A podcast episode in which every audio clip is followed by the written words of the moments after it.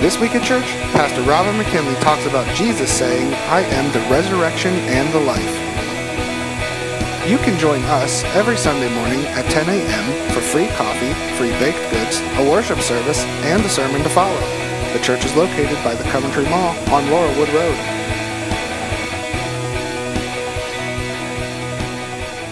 We have been talking about the I ams of Jesus. So let me just uh, grab here what we need. There we are. And that's what we did at the Kids Crusade uh, the week before last with the I ams of Jesus.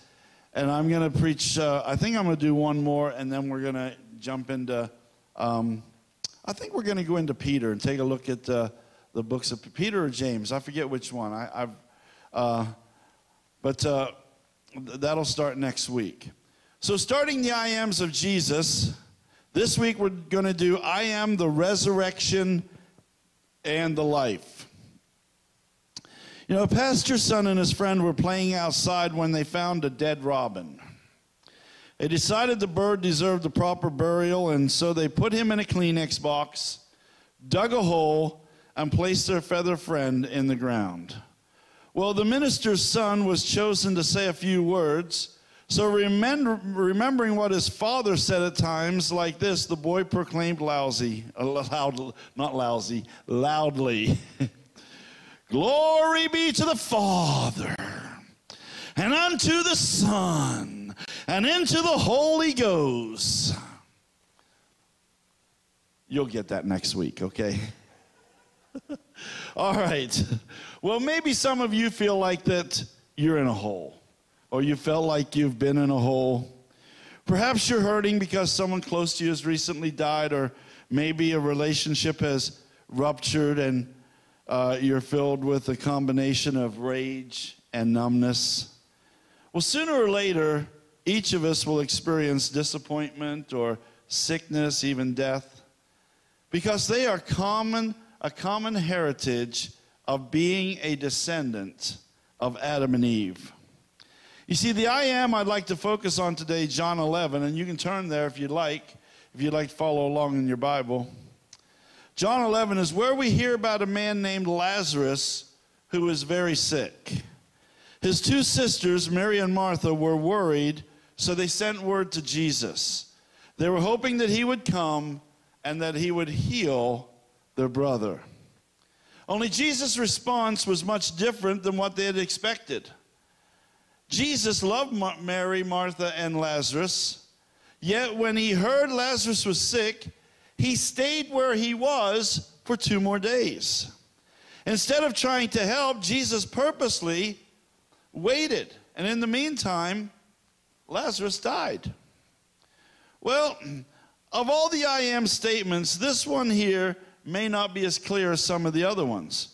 While this is a definite statement Jesus is making about himself, being the resurrection and the life, it's not necessarily just a statement of his person, but a reality of his personhood meant to assist us practically in this life.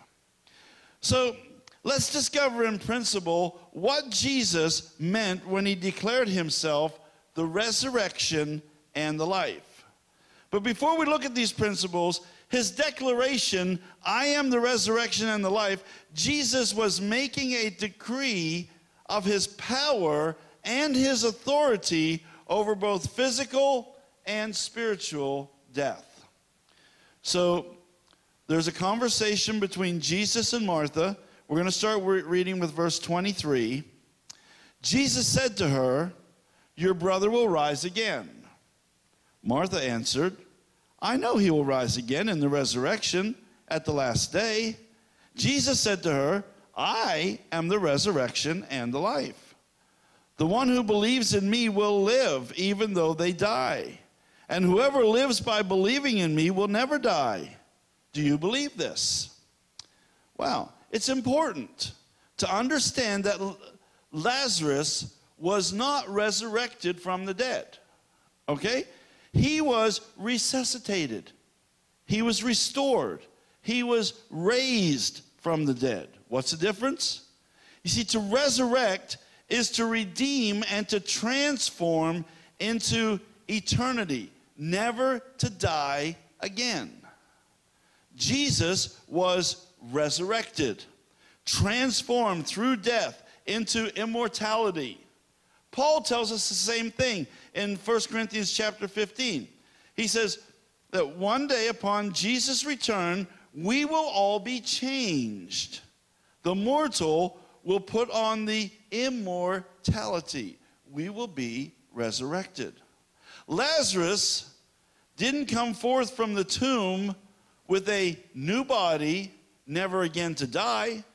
No. He came with a restored body that would perish again at a later time. Nonetheless, this miracle certainly proves Jesus' authority over life and death. So Jesus intended this miracle to authenticate his claim to be God. After all, I mean, nothing authenticates uh, divinity like revealing one's authority over death. So we see from their conversation understanding of the final resurrection in which those who have died in Christ will be raised into eternity. 1 Thessalonians chapter 4 says that not all of us will die, but upon the Lord's return, the resurrection will take place, where the flesh will be transformed into incorruptible, into an incorruptible body. So there's one important thing to note.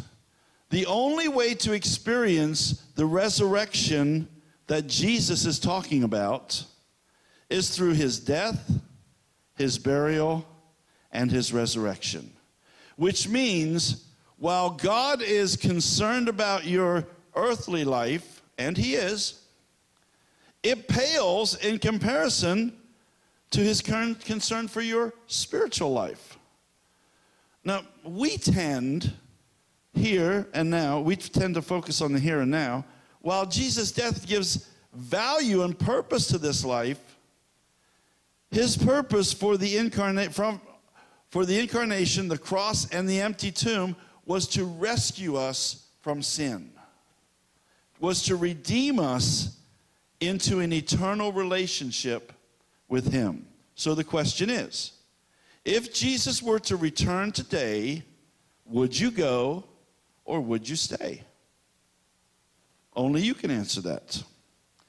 But you know, when you think about the human being, mankind, it seems that one could come to the conclusion that many people would prefer experiencing recitation, or, uh, yeah, uh, recitation over uh, resurrection. How else would you explain man's unending quest to conquer life? Whether you're talking about the fountain of youth or the Holy Grail. Many people put a greater emphasis on this life over eternal life. Now, fellow by the name of Pap and I've mentioned him before, he's my spiritual father. Few years ago, we went to see him. He was on his deathbed. Now, keep in mind, this man knew the Bible. This man could preach the Bible, he lived the Bible, he taught me an awful lot as I was growing up in the Lord. He knew what heaven was all about. He knew what was going to happen in the last days. He knew what was going to happen when he closed his eyes for the very last time and breathed his last breath. And I remember him laying in that bed saying, I don't want to die. Why? Because this is what we know. We know this for sure. We would rather keep on going in this life. Today, I would think it'd be safe to say he's enjoying the presence of the Lord. Amen. You see, according to God, this life is just a pit stop in the scope of his overall plan.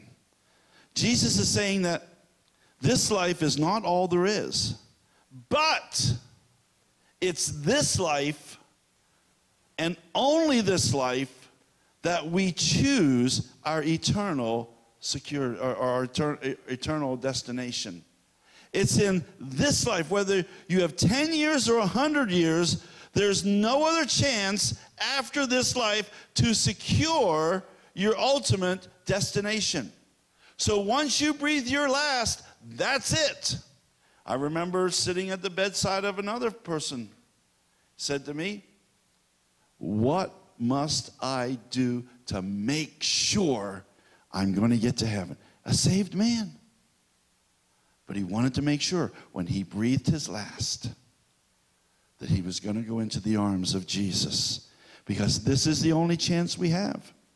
It boils down to what you and I do with Jesus. He's done his part. He came, he called, he convicted, and now each of us, we've got to decide how we're going to respond. And this isn't a game because it costs God everything. It cost him his son. And eternity hangs in the balance for each of us. So let's look at some principles found in this text that might assist us in understanding Jesus as our resurrection and our life. We're going to start reading with verse 11. Our friend Lazarus has fallen asleep. He's talking to his disciples, but I'm going to go there and wake him up. His disciples replied, Lord, if he sleeps, he will get better. Jesus had been speaking of his death, but his disciples thought that he might have meant natural sleep. So then he plainly told them, Lazarus is dead. Well, I'm starting with your notes now, if you're following with your notes. Bad things happen to godly people but all for the glory of God. Whether your circumstances make you feel like a modern day Job, or whether you believe that all hope is gone, as in this uh, situation with Lazarus, all things work together for the good of God. This means God is never caught off guard. I remember listening to a tape one time of Mark Lowry. Mark Lowry says did it, ever, did it ever occur to you that nothing has ever occurred to God? He might allow the difficulties of living in a depraved and decaying world to run its course in our lives, yet He has promised that He can and will use them for His glory.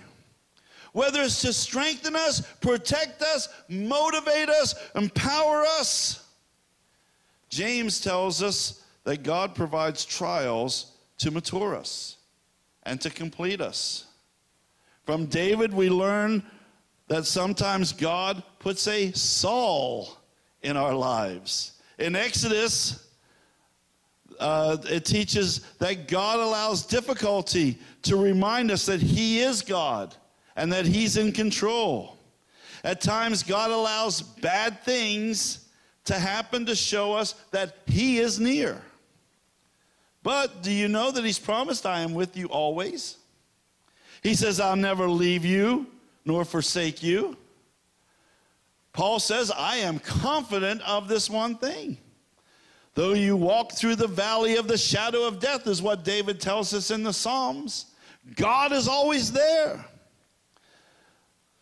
Well, there's no exception to this rule, friends. When something bad happens as a result of sin, then it has to be dealt with. And we all understand by now that the wages of sin is death.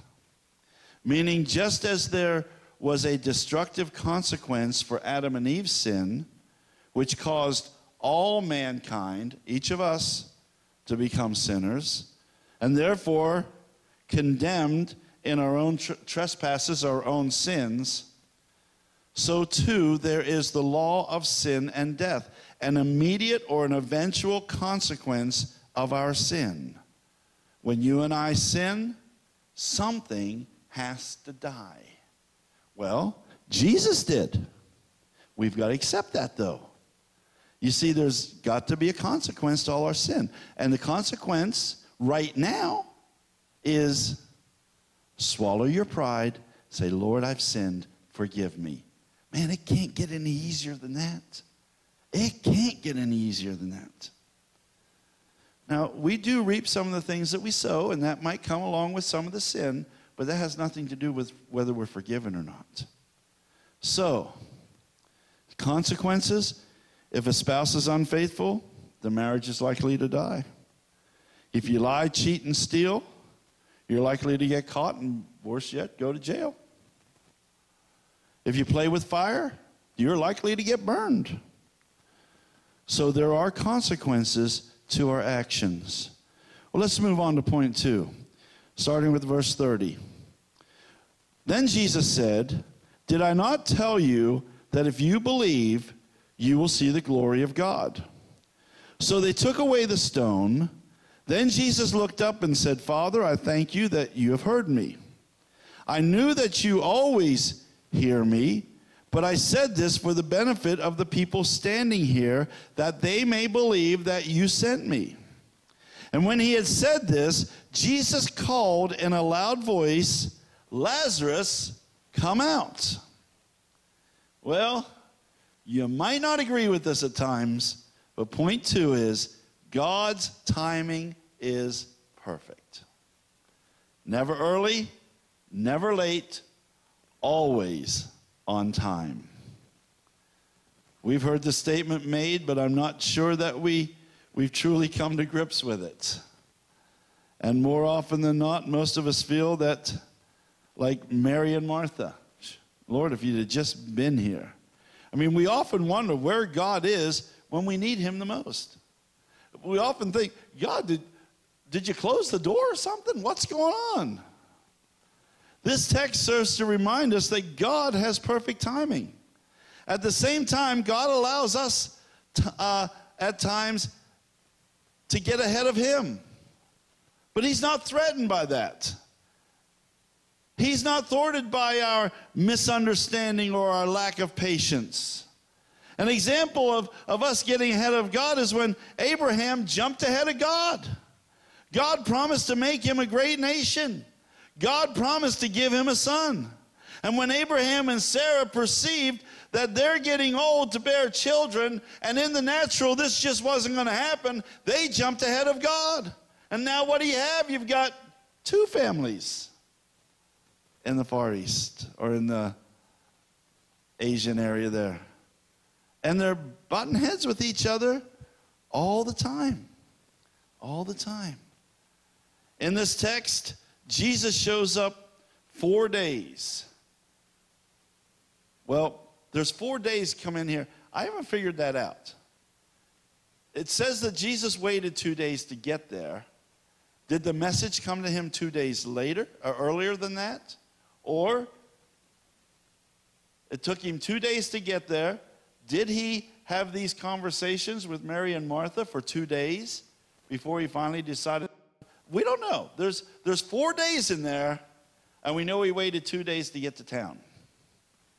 So we've got four days later, Lazarus is in the tomb. Now, I think, and I'm sure you don't care what I think, but he wanted to make sure everyone understood that Lazarus was good and dead. I mean, one of the sisters says, Hey, he stinketh. That's if she spoke in King James. He didn't want anyone to be able to discredit this miracle. I don't know why God appears slow on some things and why he allows or disallows other things, other than to say that he's got a bigger plan. But I'm certain that he's never too early and he's never too late. He's always on time. Let's go to point number three, reading verse 20. When Martha heard that Jesus was coming, she went out to meet him. But Mary stayed at home. Lord, Martha said to Jesus, If you had been here, my brother would not have died. So, point number three is God is not threatened by our honesty, but he is drawn to our faith. Martha is actually rebuking Jesus right there. When Martha first approached Jesus, she sternly says, Hey, if you'd have come sooner, if you'd have healed him sooner, we wouldn't have had this funeral. We wouldn't have this grave filled. But then she kind of softens her approach by saying, I know you can still do something. You see, God is not distressed nor dismayed when we are honest with Him. But let me tell you, I think we get into a real serious altercation when we start blaming Him. We, if you start blaming God, that's not being honest with Him and telling Him, you know, exactly how you feel about it. You're saying how He should have responded. You're telling Him what He should have done. The foundations of the world are not sent spiraling out of control because we're honest with God. In fact, it's when we get honest with ourselves and with God that He's enabled to move with greater freedom in our lives. You see, it puts us in the right perspective. And it's important that when you get honest with God, that you also remember that He is God and you're not. Keep that in mind. i never forget. We were up in New England doing kids' crusades, and I had uh, chipped my teeth as a child, and this dentist said that uh, he could repair them, and he called my wife into the room, and I'm strapped into the chair. I don't know if I strapped in or not, it felt like it. And he was discussing with her my teeth like I wasn't even in the room. And she was talking to him like I wasn't in the room. She says, You know what I think? I think you should just pull those things out and put permanent false teeth in there. He says, I'm the dentist. Could I tell you what I think? Don't we do that with God? God, this is what I think. He tells you, go ahead and tell me what you think. Just remember, I'm not you and you're not me. Very few of us, if we get upset with our boss, are going to march in and tell him what we think. At least if we want to keep our job, okay? Just like there's an appropriate way to approach people in authority over us, there's an appropriate way to approach God too. Um, the biggest difference between me and God is God doesn't think he's me. Let that settle in for a moment. Well, it's incredibly important to remember that God is always good. God is not capable of doing bad, and He's always working for His good in our lives, which will always turn out for our good. The fourth point God loves you so much that His heart weeps when yours is torn. He hurts when you hurt. A very simple principle, though. He know he knows Lazarus in a, is in a better place. He knows what's going on with Lazarus. He's been there. He left there to come here. And now he's getting ready to raise him from the dead. That Mary and Martha are surrounded by people that love him, and he compassionately cares for them. He hurts because they hurt, and in the same way, he hurts when you hurt. So he knows that he's going to raise Lazarus from the dead. He knew that before he ever got to town. In fact, he told his disciples he was going to wake Lazarus up. But he's going to take him from a better place to bring him back to earth. So he says in verse 39 Take away the stone. But Lord, said Martha, his sister of the dead man, by this time there's a bad odor for he's been there for 40 day, four days. Then Jesus said, Did I not tell you that if you believe, you will see the glory of God? The fifth point is God's will does not require our faith, but our faith requires him. The focus has to be on Jesus. When Jesus finally gets to the tomb, Mary or Martha's faith is just a little bit wobbly. Yet, even still, her lack of faith doesn't prohibit Jesus from working miraculously. It only inhibits her trust and relationship with God. Keep that in mind. When you have lack of faith that God is going to do what he said he's going to do, it hinders your relationship with him. You see, we should fear the consequences of our unbelief far more than the stench of a dead surrounding a dying entity. Friends, the focus of our faith must never be on the circumstances.